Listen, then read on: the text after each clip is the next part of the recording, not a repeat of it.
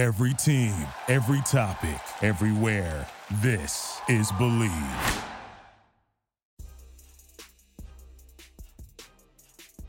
Hello, everyone. Welcome back to another episode of Bleav in Bears. My name is Joey Christopoulos, and today's episode is brought to you by BetOnline.ag. And look, basketball and hockey playoffs, it's coming into the final round right now. Baseball's marquee matchups are happening every single day, and BetOnline has got prop bets, futures, odds, news, and information for all your online sports betting needs. So, what are you waiting for? Head to the website today or use your mobile device to join and receive a 50% welcome bonus on your first deposit. So, before the next tip off, face off, or pitch, head on over to BetOnline and start playing today today.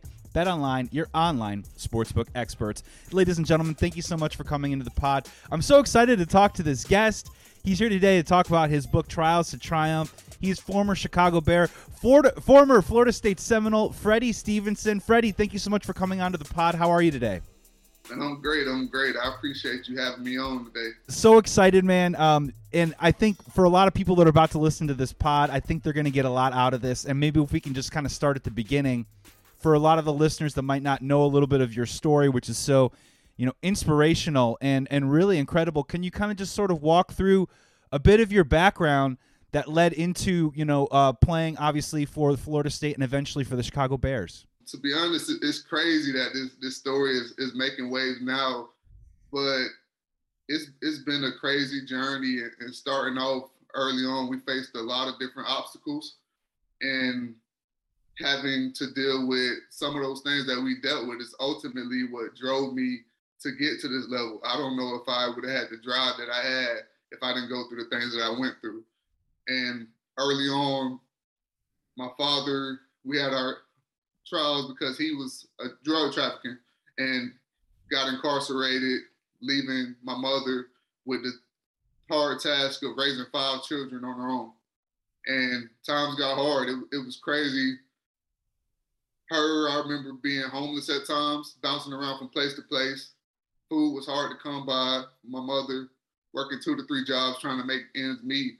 And it was tough just watching my mom have to go through that. But as a kid, you don't truly know how bad it is. I tell people all the time, they ask me how how was things for the kids. Like, man, you're a kid, you're still trying to enjoy life, have fun. Like, of course you don't have some of the things you would like, but you just want to have fun as a kid. But I remember a day in particular where we're all walking around. It's like eight o'clock in the evening, and my mother, she's getting everybody together, and my baby sister starts crying because we hadn't eaten all day. And usually by this time, worst case scenario, we're having a, a piece of bread. Like all of us have our own piece of bread to eat. Worst case scenario. So this day we hadn't eaten, so we're kind of wondering like, what's going on? And my mother, she just gathers everybody together. She starts walking us down the street and we come across a McDonald's. And we walk inside. My mother goes up to the cash register, orders a cheeseburger. And at this time, we're looking around. We're like, okay, it's five of us. What are we gonna do with one cheeseburger? And you don't want to complain, but it's like, all right. We usually all have at least something for ourselves individually. And at the time, we didn't know that my mom she only had a dollar to her name. So when the cash the clerk comes over the, ca- the cashier she tells us the total and it comes out to a dollar and five cents. And later on when we get into the social media handle you'll learn the significance behind my story when you hear this but it comes out to a dollar five cents. And my mom she talks to the cashier she's like okay i only have a dollar man please with it. I only have a dollar. Is it okay if i give you this dollar? I don't have the nickel. Can i get the cheeseburger? And for some reason that day the lady behind the register, she was being a little difficult. I don't know if she was having a bad day or if her boss was just being hard on her. She's like, no, I can't, I can't allow you to do that. So my mom, we watched her have to go around McDonald's and beg for a nickel. And at this time, it's like, okay, this this is crazy. We didn't know. We had no clue.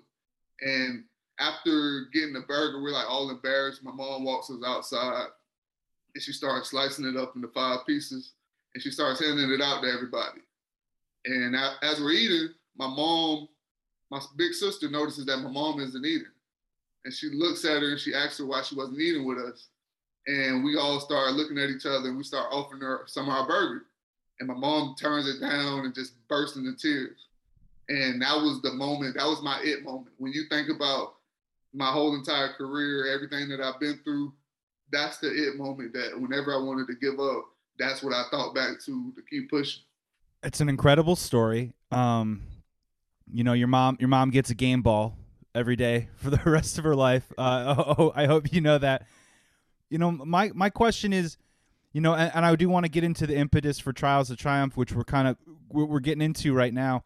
So, for you personally, when you were growing up, was sports for you an escape, or did sports sometimes fuel some of the things that you were experiencing and feeling at that time? I think it was a, a bit of both, to be honest. Just escape for, from everything that we were dealing with. And yeah, it just fueled a lot. I remember running around the house and in our environment, you have to find you have to find something to to push towards, or you're going to get stuck in the shuffle. A lot of people don't make it out because they get stuck in the shuffle. And for me, it was it was that football. I used to always run around with the football in the park. I'm that guy with the football. So my mom, she put me in the sports early, and I remember early on, like they probably let them.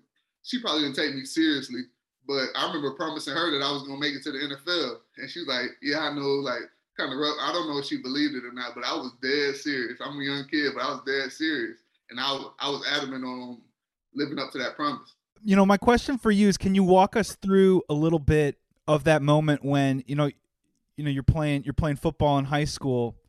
Did you get a phone call? Was it a letter? How did you find out that you had gotten into Florida State? Can you kind of maybe walk us through that story a little bit and maybe a little bit about what your mom's reaction was like, you know, when she found out that her son was going to not just a big time college, but also going to a school that eventually was going to become a national champion. Yeah, yeah, without a doubt. It was my whole entire recruiting process was crazy when I look back at it because everybody thinks when they look at my background, like, oh, you were a top 250 player in the country. They think I was just this highly touted player my whole entire career, but that's not the case. My junior season, I had no schools looking at me, and I broke my leg. I had an injury that doctors told me that was career ending. I broke my fibula, broke my ankle, lost all the cartilage in my ankle, broke a few bones in my foot. And I remember going back and forth with the doctors. They were telling me that my career was over. I just had to focus on being able to walk again. And I'm like, man, it gets heated in there, it gets tense. Like, man, I made a promise to my mom. I haven't, I haven't fulfilled that promise. I'm going to make it to the league. I don't know how I'm going to do it, but I'm gonna do it. And they had to calm me down. And I remember being in bed, man, for like four to five months. I'm homeschooled. Teachers are coming to the, the house to make sure that I get all my lessons and things like that, or I would have had to drop out of school. And it was discouraging for me at the time because schools were still like kind of hesitant. Nobody was really reaching out. And then I remember remember it like it was yesterday. Like three months after my surgery, UMass calls. And they're like, man, we saw the injury. We think we think you're a hell of a player and we want to offer you a scholarship. And they were invested in me. They're like, man, if you have to come in here and sit out a year, we're willing to invest in your rehabilitation process because we think you have opportunity to change this program. So Florida State was not even on my mind at the time. I'm just thinking about getting an opportunity to play in college. So when UMass called, I'm like, man, I don't care if another school calls. I'm I got an opportunity to chase my dream. And I remember crying out tears of joy because during that time it got dark for me. My my goals uh, they were in jeopardy. I didn't know if I was going to be able to accomplish them, but I didn't know what what was to come. Like every single day after that UMass call, schools are blowing my phone up. nice. Blowing my phone up. So I, I wasn't expecting that. I'm thinking at this point, like you think you're you you grow up thinking you're a Division One caliber player, but as I'm going through the process, you, you kind of have those doubts like, am I that good? And once they started calling, I was like, whoa, this is crazy. Like, yeah, it's like uh, it's like when you go to the dance and just one girl dances with you, and now all the other girls are all of a sudden like, well, wait, what's going on? This, this, he's got some moves. This looks good. Like, it's crazy. And then later the week, later in that week, I believe the school that set everything off as far as like Power Five Division One schools was West Virginia. West Virginia offered, I believe, two days after UMass, and it absolutely went crazy. Crazy. Everybody's blowing my phone up. And remember, I'm still at the house. I can't leave the house. So when I go back to school, it's a whole whole different level for me as far as recruitment, because schools can actually, you know, they want to see you in person, see if you actually. People are on these recruiting sites all the time say a guy's six four, he's really six one. So when I get in the school and I'm actually able to meet with these teams face to face, they're like, all right, we want him. He's he's actually four. He's six four. So, it was crazy because I remember schools that were offering me early on. They were coming to see me, and these were schools that I was high on because I didn't think about these other big schools. They didn't start really offering until I get back into school. And those schools come in, the original schools, and they see that Florida State's. I remember it was that Florida State, I believe Georgia, Ole Miss, and Kentucky, I believe, were all there at the school. And some of the original schools come in, they're like, yeah, we're not getting him. we're not getting him. And I remember um, I couldn't play spring that season. And FIU was a school that was one of my earlier offers. And one of my boys, he was over there, and I overheard the conversation. I'm just walking around, kind of observing practice. I overheard the conversation, and this is right after Florida State offers. He's like, man, he just got offered by Florida State this week, and this is my best friend. They don't know it's my best friend, but he's on the sideline with him. Like, he just got offered by Florida State this week. He's like, yeah, he, he did. He's like, the guy literally walked off the field. He's like, man, I'm going home. I'm going home. I'm going home. And when, when you think about Florida State, I wasn't a Florida State fan growing up. I was a Miami guy. My, my, my dad's a Miami fan, and that's all we, we lived and breathed. But I remember going through the recruitment process, Miami, Florida, a few of the um, Florida schools, they were scared off by my injury. And I played the whole process, even though I'm a Miami fan, I wanted to go there. I treated it like a business. I, my ultimate goal was to get to the league. So I remember going to Miami for a visit. They're saying how high they are on me. And this is the time where I'm still on crutches. And I believe right before the Miami visit, they cleared me to walk in the boot. And I, I told my dad, I was like, man, Pops, I'm going to play this smart to see how bad they want me. And I remember telling him, I'm like, man, I'm going to take my crutches up there. And I'm at this time I'm walking and everything. I'm taking my crutches up there and I'm going to see how bad they want me. And I get up to the visit and they had me crutching around. They got all these carts and they got me crutching around. I mean, I don't care. I'm not going to that school. I'm not going. I'm not going. And I remember they kind of held off. They were trying to play the wait and see game. Yeah. And down the line, I commit to Florida State. My and Miami and all these other guys later in the year, once my senior tape came out, they come back. And man, do you, you still want to come here? I know this is your dream school. I'm like, nah, I'm good. I'm good. Like we'll have fun beating y'all next year. Yeah. all good. really well played. Uh, I'll tell you, I'll tell you that much. Um, I got a couple more questions. I want to ask you about the book, and then maybe we can go and do a little bit of smile on the field stuff. I want to ask you some stuff about the Chicago Bears. I do want to talk about your book a little bit more, Trials to Triumph. Talk a little bit about, you know, I think a lot of people always ask, like, why did you write the book? I think that's a bit self explanatory. My question for you is someone gets your book, they read it, they read that final page, that final paragraph, they shut the book, they close it. What do you want the reader to get out of, you know, Trials to Triumph? You know, what would be your your dream scenario for that reader to to get out of your book?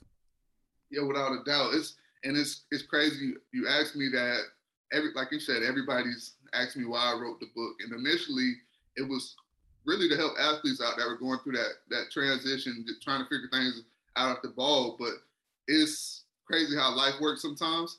This COVID deal, it it made my book like my book released two years ago, and I'm just now dropping the ebook.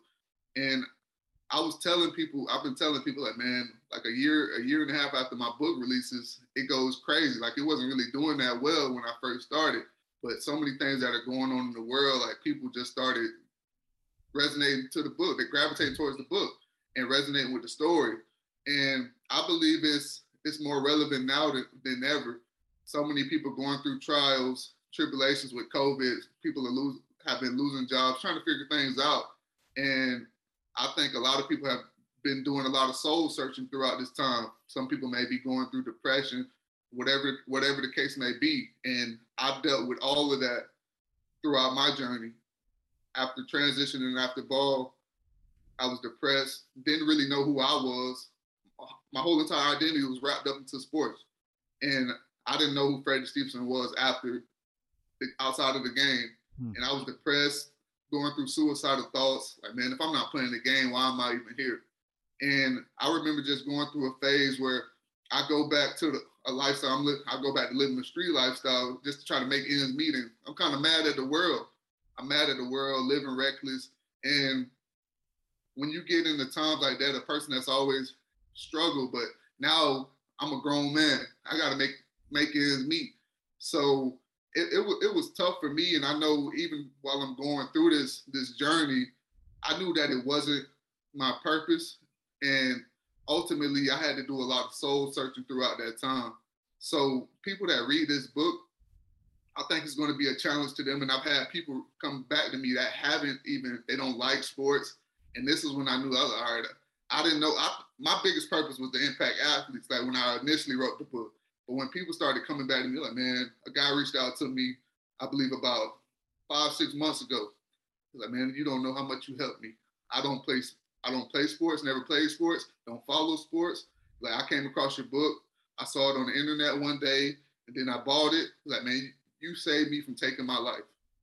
And he was telling me he was going through a lot of things with COVID and things of that nature. Lost his job, it put his um, marriage in jeopardy.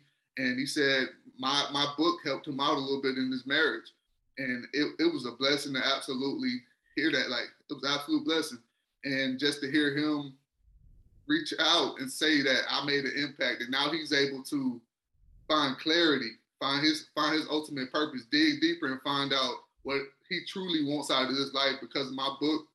That's the ultimate. That's the ultimate accomplishment I want from this book. People to read this book and they feel like, okay, after reading that story, I know, all right, despite everything that I'm going through, there's a higher level that I can reach.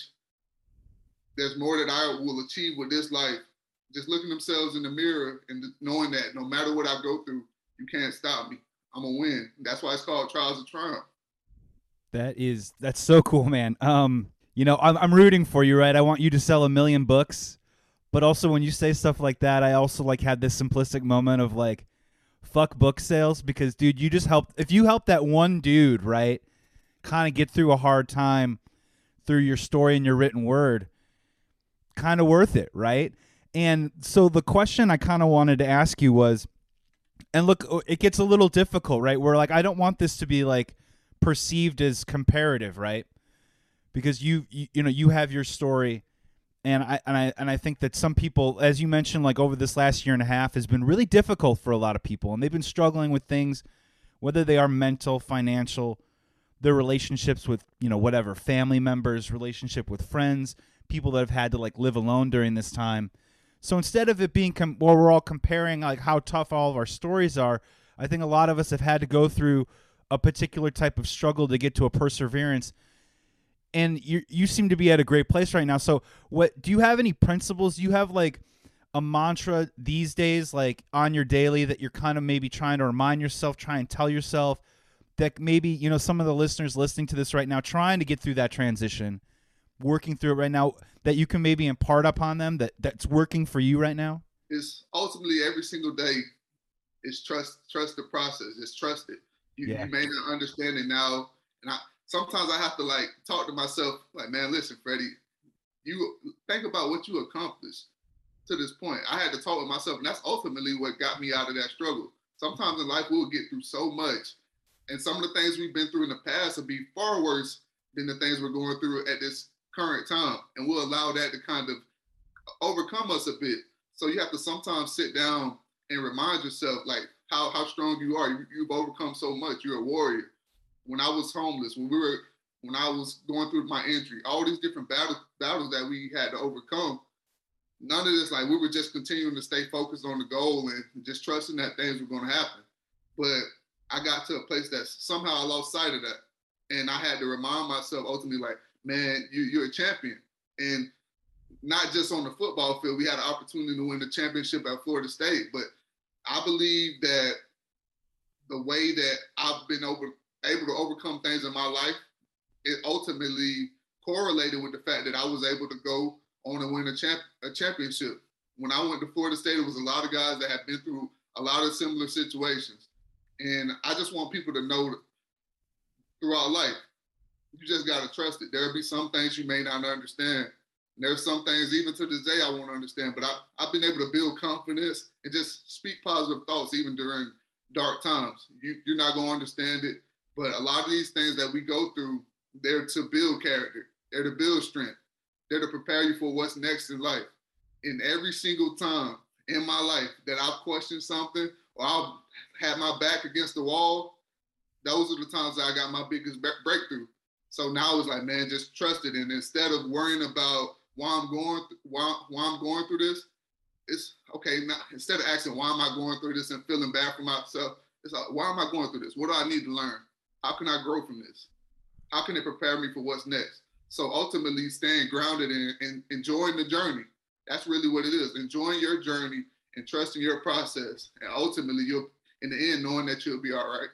Yeah, uh, well, and the, the funny part about it too is when when people always like look back on stuff, you know, I you know I, I put in the work, you know what I mean. I, I and and when you're not when you're putting in the work in the moment, I don't think you realize that like that's the stuff that leads to the really good stuff. And I try and simplify. You you put on the NFL uniform. You know what I'm saying? Like you you did it. You know, and and when you go through hard times, I always try and think that they're just trying to prepare you for the opportunity of success. And you want to be ready for success because when it knocks on your door, you want to open up and be ready to roll. So when things aren't going well, I always try and sort of feel like those things are preparing me for that moment because when that happens, I you know I want it to work out for me as best I can. If that makes any sense. Yeah, it's it's a quote out there that I love, and it's it's absolutely spot on what you just said. It's, it's like I, I believe it's so many people want to skip the process, but not knowing that when you skip classes, you miss lessons. Yeah, to, that's good. You have, to, you have, to, go through some things, and you yeah. have to embrace, embrace those challenges. If you truly, if this is truly what you want, you have to embrace that challenge that's going to come with it. Let's take a quick break to talk about our brand new sponsor, MoinkBox.com. Moink was founded by an eighth generation farmer who was featured on Shark Tank. Host Kevin O'Leary at the time said it was the best bacon he'd ever tasted. And you know what? I tasted it too, and I agree. Question number one for you Why do just four companies control 80% of the U.S. meat industry? Because big food crushes the little guy. You can help change that with MoinkBox.com. Question two Why are 97% of chickens served in the U.S. dipped in chlorine? Simple because big food doesn't have the same quality standards as the family farm. That's why you need moinkbox.com. And finally, the best bacon, the best steak, the best chicken, and best salmon you'll ever eat won't come from the grocery store. You will only find it on the family farm caught by independent Alaskan fishermen. That's why you need moinkbox.com. So what are you waiting for? Join the Moink movement today. Go to moinkbox.com slash bleav, B-L-E-A-V right now. And listeners to the show get free bacon for an entire year with every box ordered. I'm going to repeat that free bacon for a year with every box ordered. That's one year of the best bacon you'll ever taste, but only for a limited time. So you have to act now. That's right. Go to moinkbox.com, M O I N K box.com slash bleav b-l-e-a-v that's moinkbox.com slash bleav and get free bacon for a year now back to the pod if it's cool, we're going to transition over a little bit to talk about some. I just want to get some perspectives on some on the field stuff for you.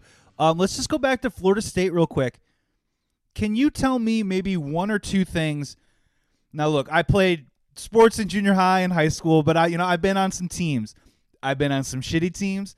I've been on some good teams, and sometimes you kind of sort of get an idea of that little hint of when you're on a good team. So obviously, you guys went to the national title game with Florida State. Were there a couple of things, maybe on the field or even off the field, intangible wise, that you picked up early on that said, you know what, man, like this team, there's something about us that I can't maybe put my finger on, but I feel like we're a successful team. Did you get that vibe, and what was that?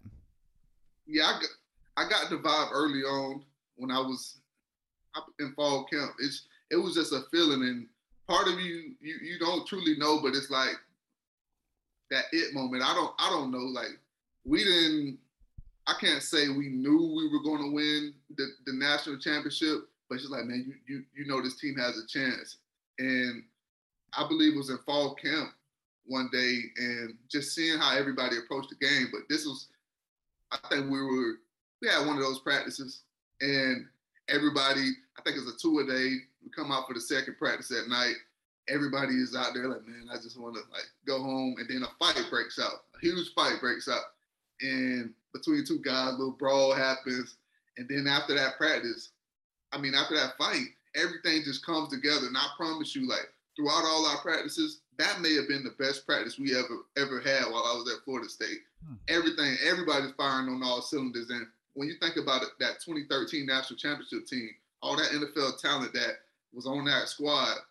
Like I tell anybody, like man, listen, that practice, that practice right there, everybody was on somebody's highlight tape. It was it was back and forth. It was like a, a, a heavyweight fight, those old school heavyweight fights, and everybody everybody wanted more. Like they ended up running us, running like I think it was one of those practices where you type you type for time. The second practice is a little tight for time, but it's like nah, man. Guys kept wanting to keep going, and I think back to another situation when, when I enrolled early in spring, and a lot of guys still aren't there yet. They come in the fall, but I remember a scrimmage where we're we're in full pass scrimmage where we're on the goal line at the end of the scrimmage. This is the last last part of the scrimmage, and I believe we ran like what 25 to 30 straight plays on the goal line. You only supposed to run like three to four, and they just kept the ones in there the whole time. Oh my And god! They just, kept, they just kept lining it up. And I'm like, dang. And I'm, I'm coming in, I'm a two. I'm trying to get on the field. But they the guys like, man, nah. Nobody nobody on the offensive side wanted to leave. Nobody on the defensive side wanted to leave. I remember our running back, James Wilder, he has broken ribs. We didn't know it until the next day. He cracked his ribs, but he kept going. And just that moment, I was like, man, we, we may have something special, but I didn't, it, it wasn't really, I didn't really know for real until we got in the fall camp. And once that moment ha- happened in fall camp, like we're gonna have the opportunity to do something special. And when you're on teams like that, you just don't want to let you don't want to let them down. Me coming in as a freshman, all these guys that hold each other to the highest standards, you don't want to be that guy that messes it up. So you got younger guys now that they may not understand it, but they know they're not gonna get cussed out by this older guy right here. So it's everybody holding each other to the highest standards, and I believe ultimately guys from the second level, third level, like I tell you, it was a anybody can get it team. We got the guys that are on the twos, guys on the threes, embarrassing guys on the ones. So when they get out there on Saturdays, like man, these look these these young cats on our team right now are better than these guys were playing. We were hungry, and ultimately believe the reason we were able to win a championship is a lot of that. It was trials and triumph. To be honest, a lot of guys on that team had been through so much, and they were hungry, and we had the right the right group of people to connect with each other, and those battles ultimately brought us closer. I tell anybody all the time. In 2014, those teams after 2015, 2016, the rest of the rest of my years at Florida State, I knew that we didn't have the, the squad that we had in 2013. And honestly, the 2014 team was more talented to, than the 2013 team. But you knew right away, like, man, something missing from the squad. Like, you just know. And it was hard trying to implement that within the team and try to get guys to understand, but it just wasn't there. Teams that have it, they have it, and you know when they have it. That's the beauty of sports, man. It's it's ethereal, it's intangible. I'm so happy that you told that type of story because maybe you do feel it in that moment, but now like when you look back, you're like, oh man, that right there, like that's the shit that that made us, that set us apart. And when mm-hmm. you get into it, and look, like you're on some teams, and I, I don't want to get this wrong for people that maybe don't play a lot of sports or whatever. You're still going out there and you're trying your hardest. You think you can win every single game. You think you can win on every single play, every single down, no matter what it is. But yeah, as you mentioned, it's just sometimes those the it's the little stuff that you can't quite put your finger on. And I think what for what you're talking about is that the threes, twos, and ones, you know, the threes weren't maybe just trying to play a role. I mean, they were they were trying to compete just as hard as those ones were, and it just it raised all the boats, right? It just raised all the boats, and maybe it made playing uh, football on Saturdays a little bit easier. Without a doubt, and I think when you look at these these great teams, they do the the little things, the small things exceptionally. And when I go and look at the other years where I was there, we didn't necessarily have the same level of success. Guys, they did they did all the the great the big things great, but it was the small things they couldn't do. The the fundamentals they couldn't execute those things, and those are ultimately when you get down to it late in the season. Those are that's what wins you games. It's, it's blocking and tackling, and the most simplest things guys weren't willing to do, and just having that commitment early on in that 2013 season, and having the young guys commit to that process, I think that's what separated us. Talk a little bit about your experience um, playing for the Chicago Bears. You know, just going to camp, putting on the jersey, having the C across your helmet, and uh, you know, I believe it was t- 2017, correct? So that's with John Fox, correct? Yep, John Fox. Mm-hmm.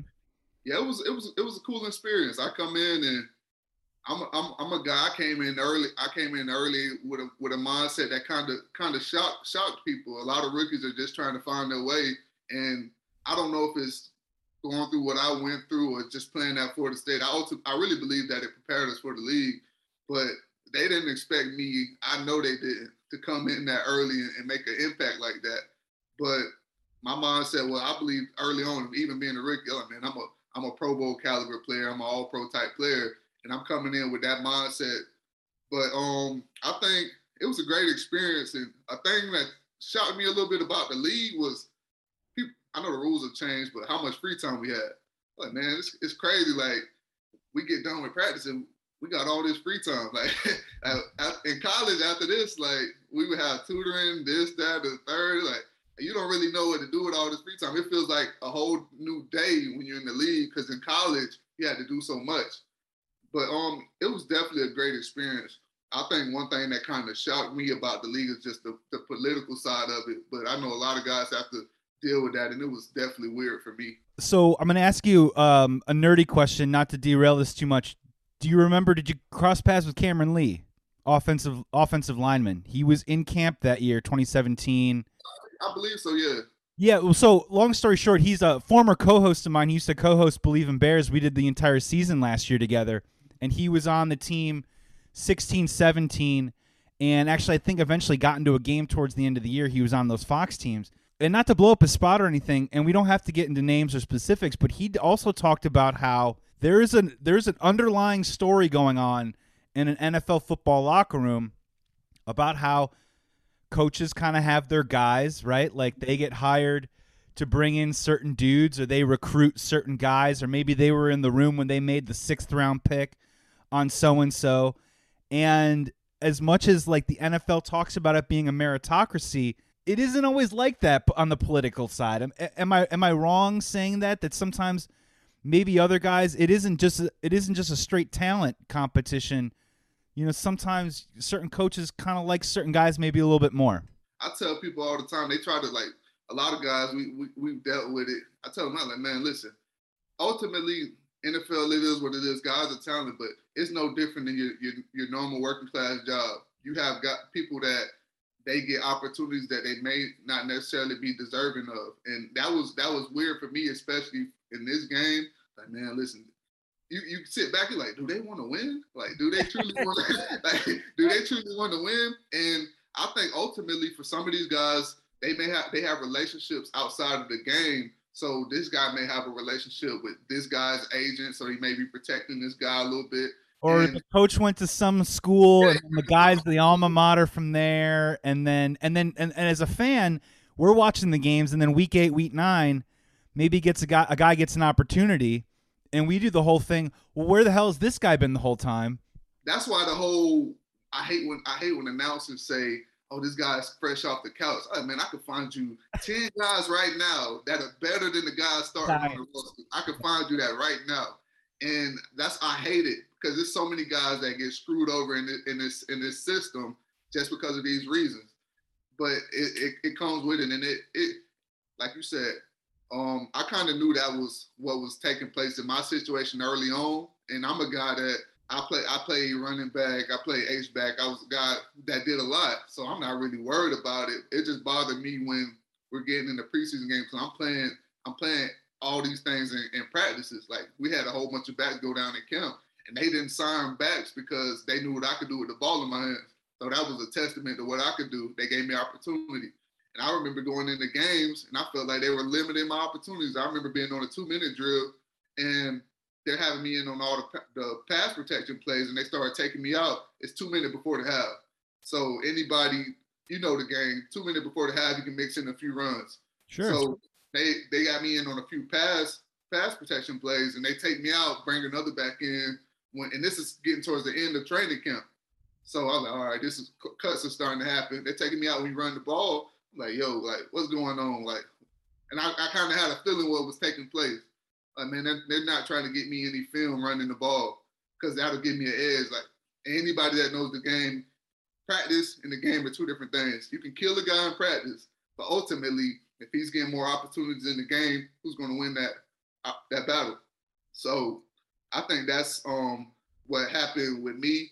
But I was, to be honest with you, when I left, I thought that with everything that went down, I was like, man, I'm gonna get signed tomorrow. But going through that process, it was weird for me because a lot of teams were scared off. I remember teams reaching out to my agent and people in my camp asking if I had character issues, and it was it was it was yeah it was definitely weird for me. I remember workouts like thinking I'm, I'm telling my family like man they're gonna sign me. I killed this workout. I'll be good. I'm probably gonna be on this team, so y'all get ready. And I go back to meet up with the team. And they're asking me about things that went on there. I don't know if they're trying to set me up to talk bad about a guy or what.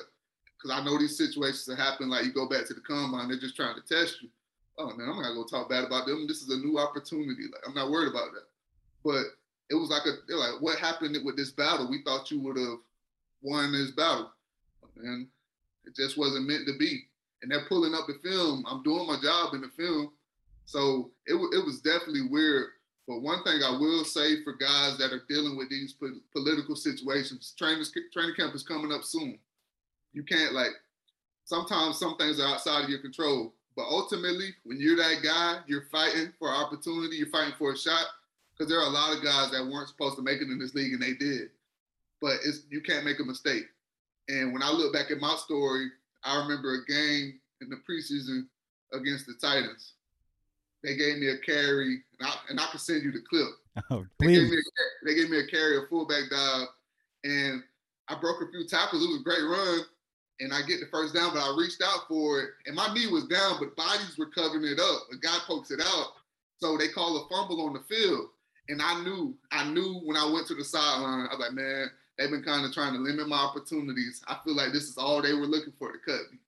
And so the guys out there that you're going through this training camp battle, it's not to put any pressure on you, but you got to be perfect. Yeah, especially when you're trying to come into the league. And look, I've, I've heard other stories too of speaking of what you're talking about. A team will maybe tank um, a recommendation on a guy because they like the guy and they don't want him to go to a certain team. But by the time that they get their roster, they don't have a spot for him. So they're kind of screwing over the guy and mm-hmm. also, I hear stories too of we see coaching changes all the time in the NFL. If you're a guy that's trying to get some run and try and get some snaps, all it takes is maybe for a coaching change and a scheme change, and maybe all of a sudden your skill set doesn't exactly fit into, you know, maybe what the team's trying to do. And, and and it's it's not the player's fault. It's just kind of what sort of happens. And sometimes I think I think a lot of fans take for granted, you know, the right place, the right time. That definitely kind of exists in the every, NFL for a lot of guys. Every, you know? every single time, you see yeah. so many players. If they can be the greatest player in the world, but if they go in the right system, it, it can actually the wrong system, it can absolutely break them and kill their career. Yep. How many guys have we seen over the years that we thought were going to be stars, but like, man, this organization failed this guy.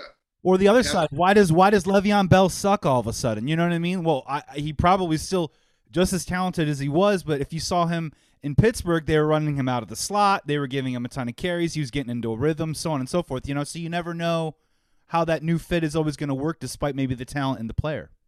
Yeah, without a doubt. And um, I think Le'Veon's situation, I think it may be a situation where he's he's realizing talented guy, but I think he's realizing now that the grass isn't greener on the other side.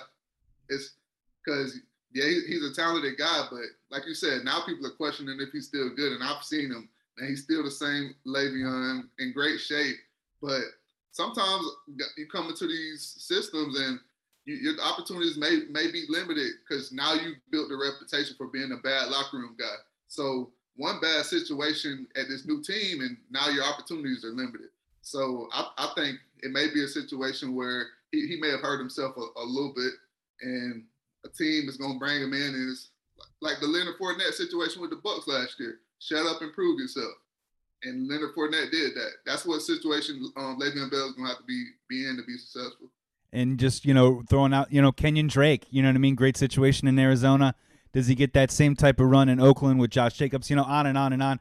My wife's a Steelers fan, so a hardcore Steelers fan. So hearing you say that about Lev Bell, and I always thought AB, they should just, they had it they had it set. they had it all figured out out there. You know what I mean? They should just rolled with it. So wh- what's your vibe on? Um, let's talk about the fullback for a second. In some cases, I think you could probably say across the board, it's kind of like rock and roll. It's not very in vogue right now, but the fullback always has had its place. I grew up, you know, loving the fullback. You know, I mean, beyond just a Mike Alstott or whatever. I, I just thought it was an integral part of the game, and you see it with like teams like the Ravens and the 49ers. They use the fullback position very successfully.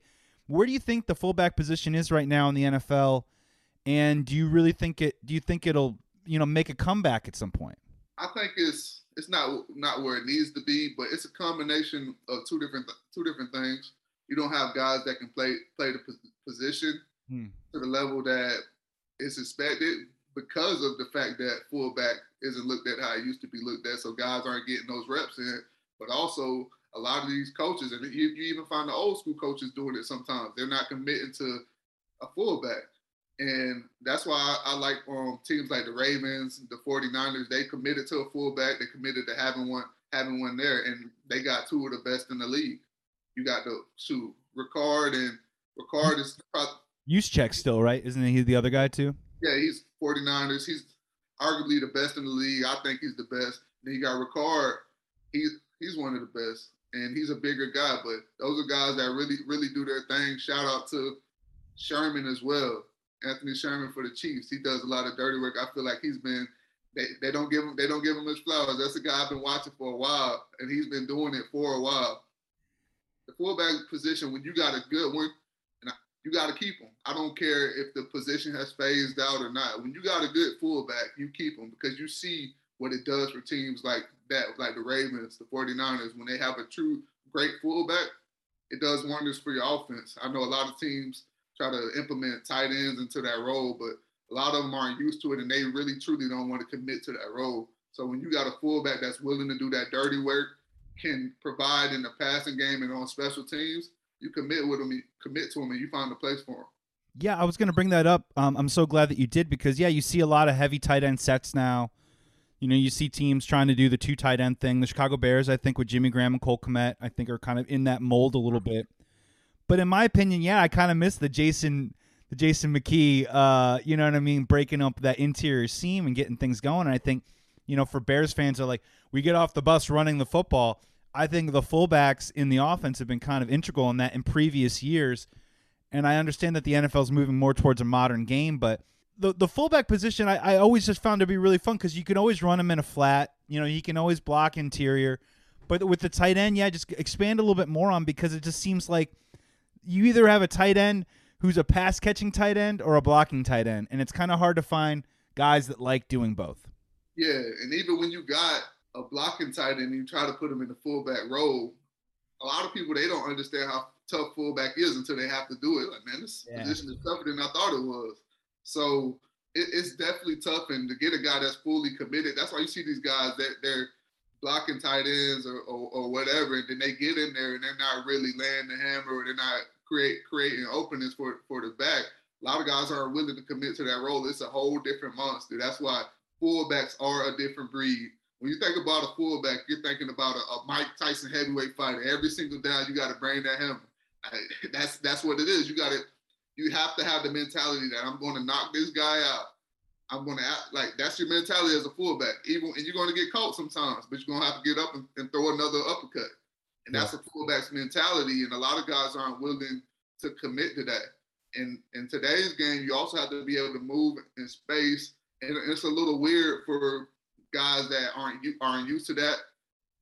Because coming into that role, like you look at it, check they do a lot of different things with Juszczyk in that 49ers offense, um, option and sweeps, and he's out there cutting guys down in space. And a lot of tight ends they get in and they're not really really used to that. They're more so you see tight ends get in at the fullback role and, and they're just really trying to get in the way. Yeah, the Bears ran uh, J.P. Holtz, I think, at fullback at one point. Uh, not last year, but the year previous, just because they were throwing the kitchen sink at the offense, just trying to figure yeah. out ways. Yeah, that's why people you have to, and even if you don't have that guy on the roster, you have to find a guy that played the position before, was decent in college, even if it's a rookie. You got, oh, we're going to take this guy under our wing. He's not there yet, but we're going to mold him into that role. And when you look at a lot of the great fullbacks over time, you go back and look at some of these guys back in the day. in the early 2000s, these guys had opportunity to be on teams where it was multiple fullbacks. So, and the, oftentimes the guy that was younger went on to be the greater fullback because he had time to learn and really master the position. So I, I, think a lot of the times these coaches they need to commit to having one on the team, and even if you're hiding them on the practice squad, just to get him those extra reps because the, the position is valuable, and you you see it, you saw it a lot when Belichick and Brady were making their run in New England. How and I'm surprised more teams didn't copy it after that because when you got into those playoffs, you saw how they were able to dominate and dictate things with the running game and that fullback. I'm right there with you. I'm I'm surprised that it isn't utilized more in the NFL, and you see the teams that do utilize it, and they're successful. So I, I that's the part that I don't quite understand. And obviously, uh, just like everything in sports, it's kind of goes in trends and cycles, and we'll see what happens from there. I got two more for you. Freddie Stevenson here on Bleav in Bears, also talking about his book Trials and Triumph. Two questions I have for you. The first one is I just want to get your take on the Chicago Bears heading into this season. You know, we have a defense that has a lot of, you know, known commodities on it. Maybe a year older on the calendar than they were, you know, obviously the previous year.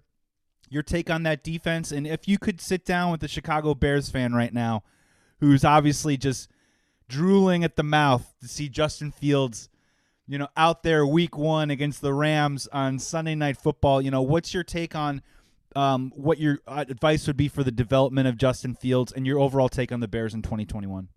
Okay, yeah, I'm especially with things that are going on in your division. I'll be I'm excited about the Bears this year. You got the Packers; they were running the division for years, and Aaron Rodgers isn't there, so it leaves the door wide open for the division. And looking at this Bears roster, they brought in a lot and they have a lot coming back. I like the the addition of Marquise Goodwin. I, I like I like bringing in Trufant, the season guy. Then you got Eddie Jackson coming back. But guys, don't forget Ed, Eddie Goldman sat out all last season. Yeah, dude. He's coming back. So putting him alongside Akiem Hicks is is huge. And one of my favorite signings, just just being there, being around this guy, having played with him in college, and just seeing how the Bears organization lo- loves him, bringing Christian Jones back. Oh, hell yeah! I love I love that signing, and I know they hated to have him leave out of there, so for them to bring him back, I think that I think that's huge. But like everything, man, it's all dictated off the quarterback play, and la- last last few years, that's where the Bears have struggled with it, and I think Justin Fields, there, there's reason to be excited about him. Go back and look at that that Clemson tape. There's reason to be the, his ceiling. His ceiling is a, is a is it's a very high ceiling. Yeah, dude. So I just think it's about not rush not rushing them out there too early. You have a guy Andy Dalton that's had success in this league, so you know Justin Fields your, is your guy, and he'll take this offense to completely different levels. And I do believe he's the guy for this offense to go to that next level. But just ultimately having him learn as much as he can. And once you feel like he's ready, roll him out there. But don't feel a need to rush him out there because Andy Dalton can lead you to wins. But Justin Fields will lead you to championships. Quick follow up on that because you played the game at the highest level. I've, I've been having this conversation with a lot of guys, and you know, you, you don't want to rush Justin Fields. You want to have him, in theory, you want to give him that full week of practice and prep and install and walk in, you know, on that first drive, maybe with the first 15 and get going and, and you know, start his career that way.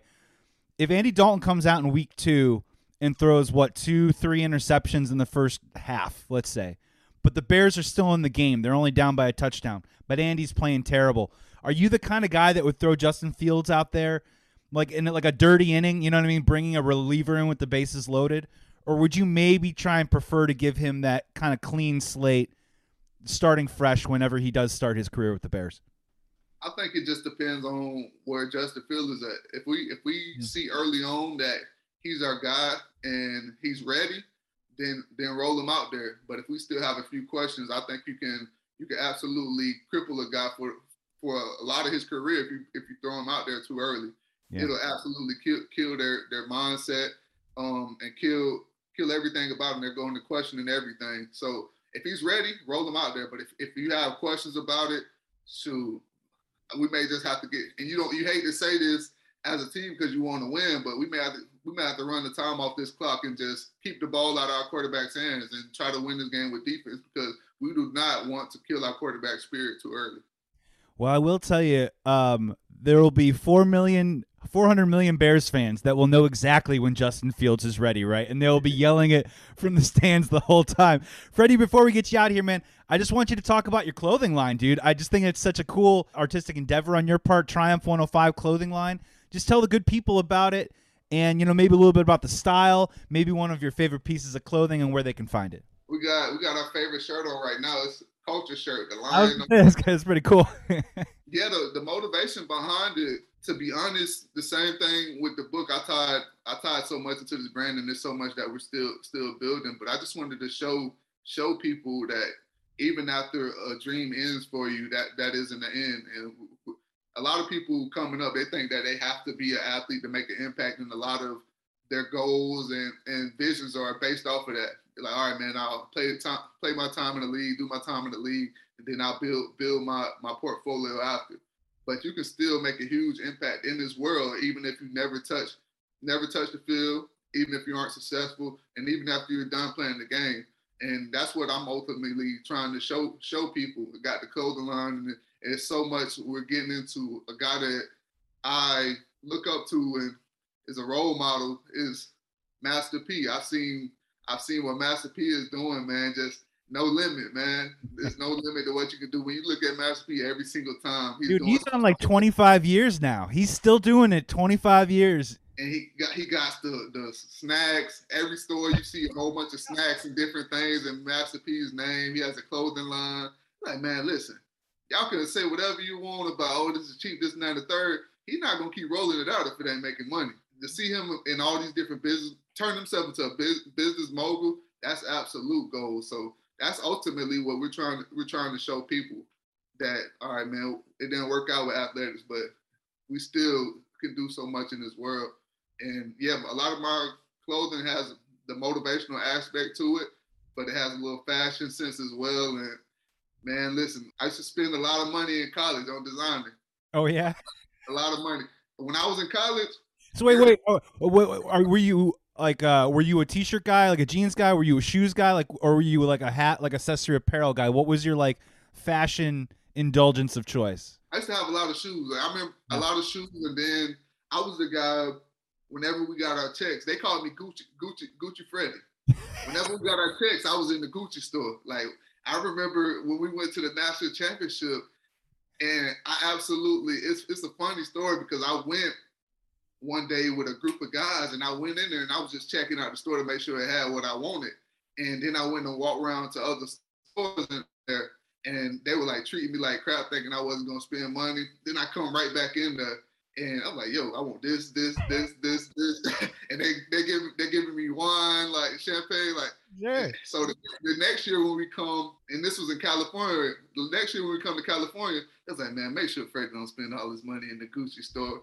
So at this point, give him the wrong man, store hours. Tell him, give him the wrong store hours. Oh no, it's it closed. Sorry, Freddie, it closed. But at this point, it was it was me. Like, man, uh, these brands are already they're already rich. Like I've I've been able to build a platform for myself. I'm I'm not. They're going to be rich regardless whether I buy or not. So at this point, I've been able to build a brand for myself. So why not push? Why not push my products? Anytime I go around, you're gonna see me in my gear, and I'm gonna make sure that I'm a guy that prides himself on looking good so people ask you where you got your outfit from. I'm like, all right, go on that triumph105.com. That's awesome. Freddie Stevenson here on Bleav in Bears. His book is called Trials to Triumph. His clothing line is called Triumph 105. You can check that out. Freddie, man, um, you know, we were just meeting for the first time, dude, but really great talking to you, dude. I'm so happy that we were able to connect. I'm so happy that you were able to come on this pod and tell our listeners your story.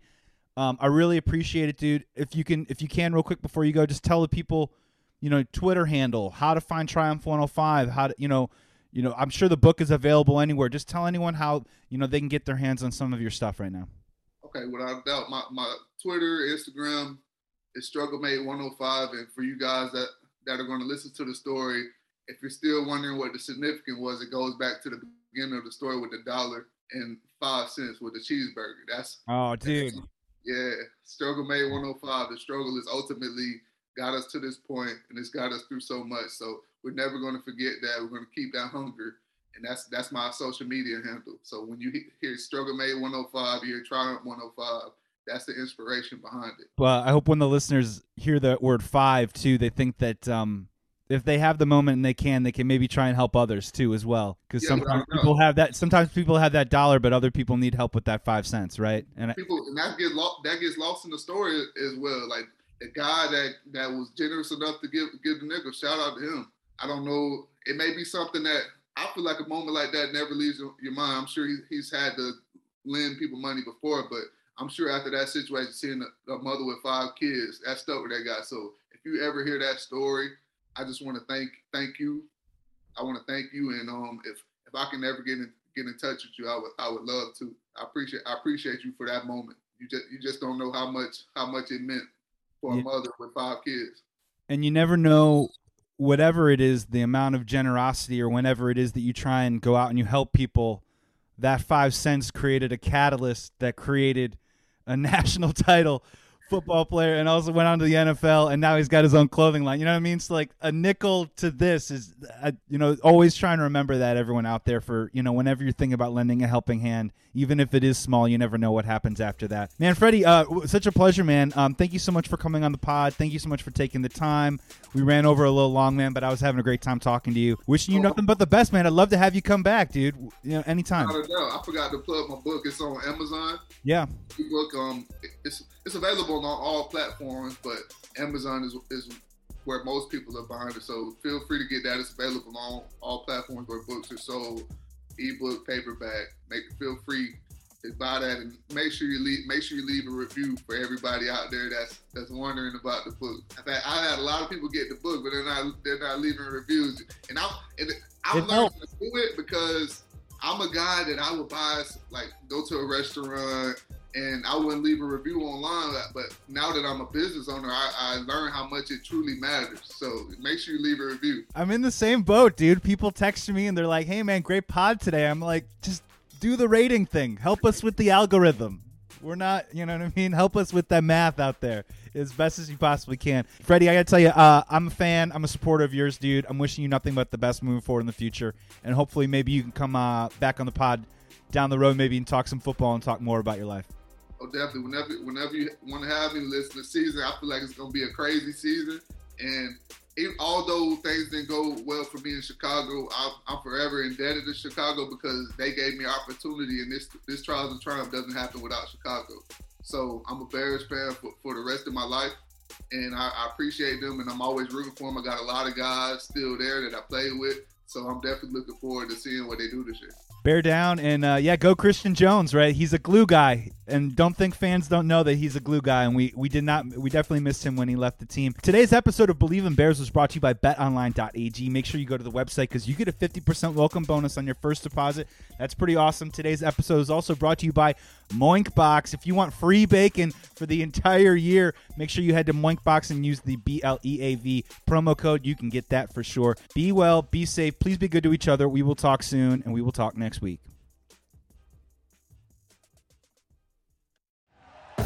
Thank you for listening to Bleav. You can show support to your host by subscribing to the show and giving us a five star rating on your preferred platform. Check us out at Bleav.com and search for B L E A V on YouTube.